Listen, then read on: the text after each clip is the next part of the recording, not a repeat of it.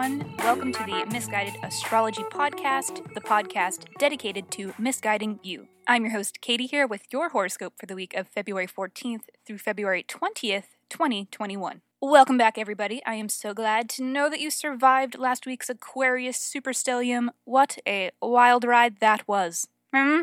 I mean, it was fine. It was whatever. It was cool, right? For those of you who are new to the Miss Guided podcast, welcome. This is another edition of a weekly horoscope series that comes out every Sunday or occasionally Monday, depending on if I have my shit together.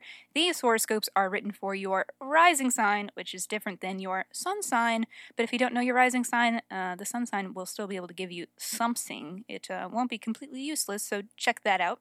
Also, if you leave us a review on iTunes or share our podcast with friends, let us know and we'll send you an in depth birth chart report. Email us at misguided, and that is M I S S guided astrology at gmail.com, or slide into the DMs on Insta. We are misguided astrology there. Keep us posted. If you do reach out, the information we will need is birth date, time, and location so that we can give you the most accurate birth chart report that we can. Also, also, follow us on Insta for updates on the podcast and for your individual birthday astrology. I've been putting out what your birth date says about you little videos on TikTok, and I've been uploading them on IG. Yeah.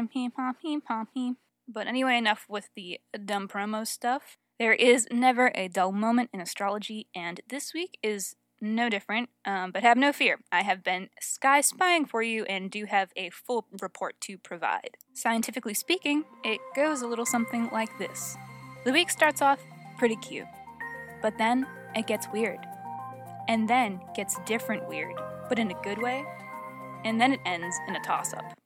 What does this mean for you? More on that in a few minutes. There are two things I want to touch on before we get into your individual scope uh, the Tuesday Wednesday Uranus Saturn square. This aspect has a known association for acts of rebellion that don't quite go according to plan. It is a collision of old school versus new school trains of thought. So uh, the anti capitalist in me has fingers crossed for a disruption of status quo, uh, but I should be careful what I ask for because these transits are notoriously messy.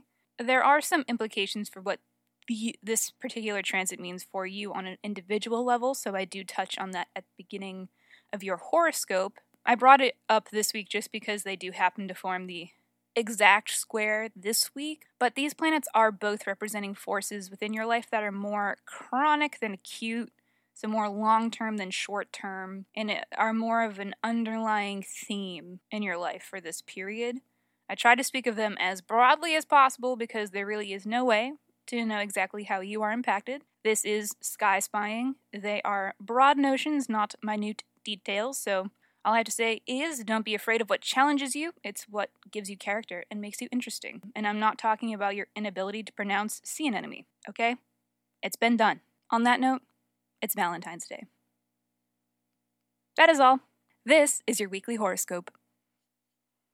Leo, last week we covered the hyperconcentration of planets in your seventh house of partnerships, but we didn't discuss that these changes are being instigated by your 10th house of public identity slash career. And really, more than career, it can mean your calling in life. This is a situation where these two areas are not in harmony, and the tension between them is spurring change. There are many different iterations that these dynamics could take, but a few possibilities are career taking a backseat to romance or romance suffering because you're working too much.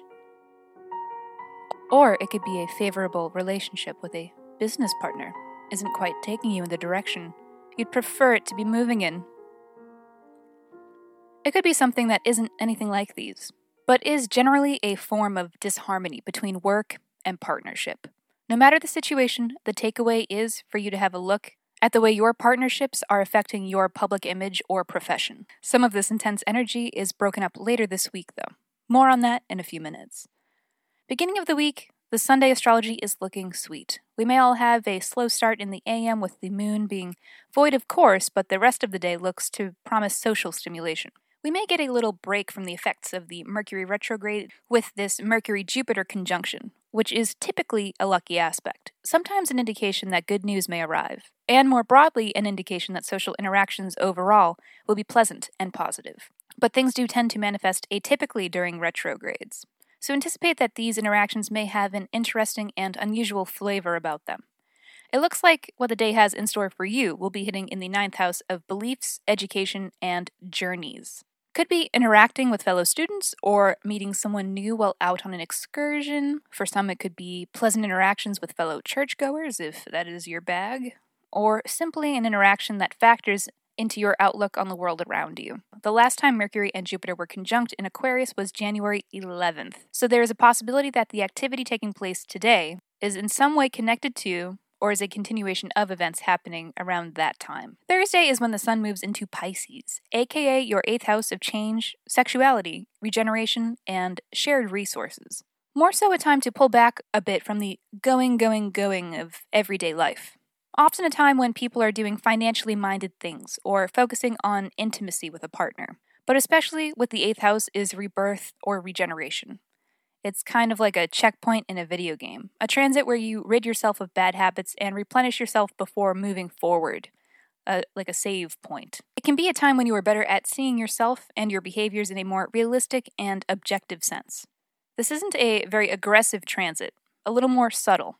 It'll be a gentle, overarching theme for you over the course of the next month until Sun moves into Aries. End of the week, Venus and Mars are square dancing with each other, which for you could indicate seeing action in matters of your public image, aspirations, and or friends. There is something combustive about a Venus-Mars square, something cataclysmic, a spurring to action sort of feel. And lastly, this good news, or goodish news, Mercury stations direct again on Saturday, so we will be pulling out of the complications of Mercury retrograde and can expect to be totally free of the aspect by March 13th, once the shadow period, as it were, concludes.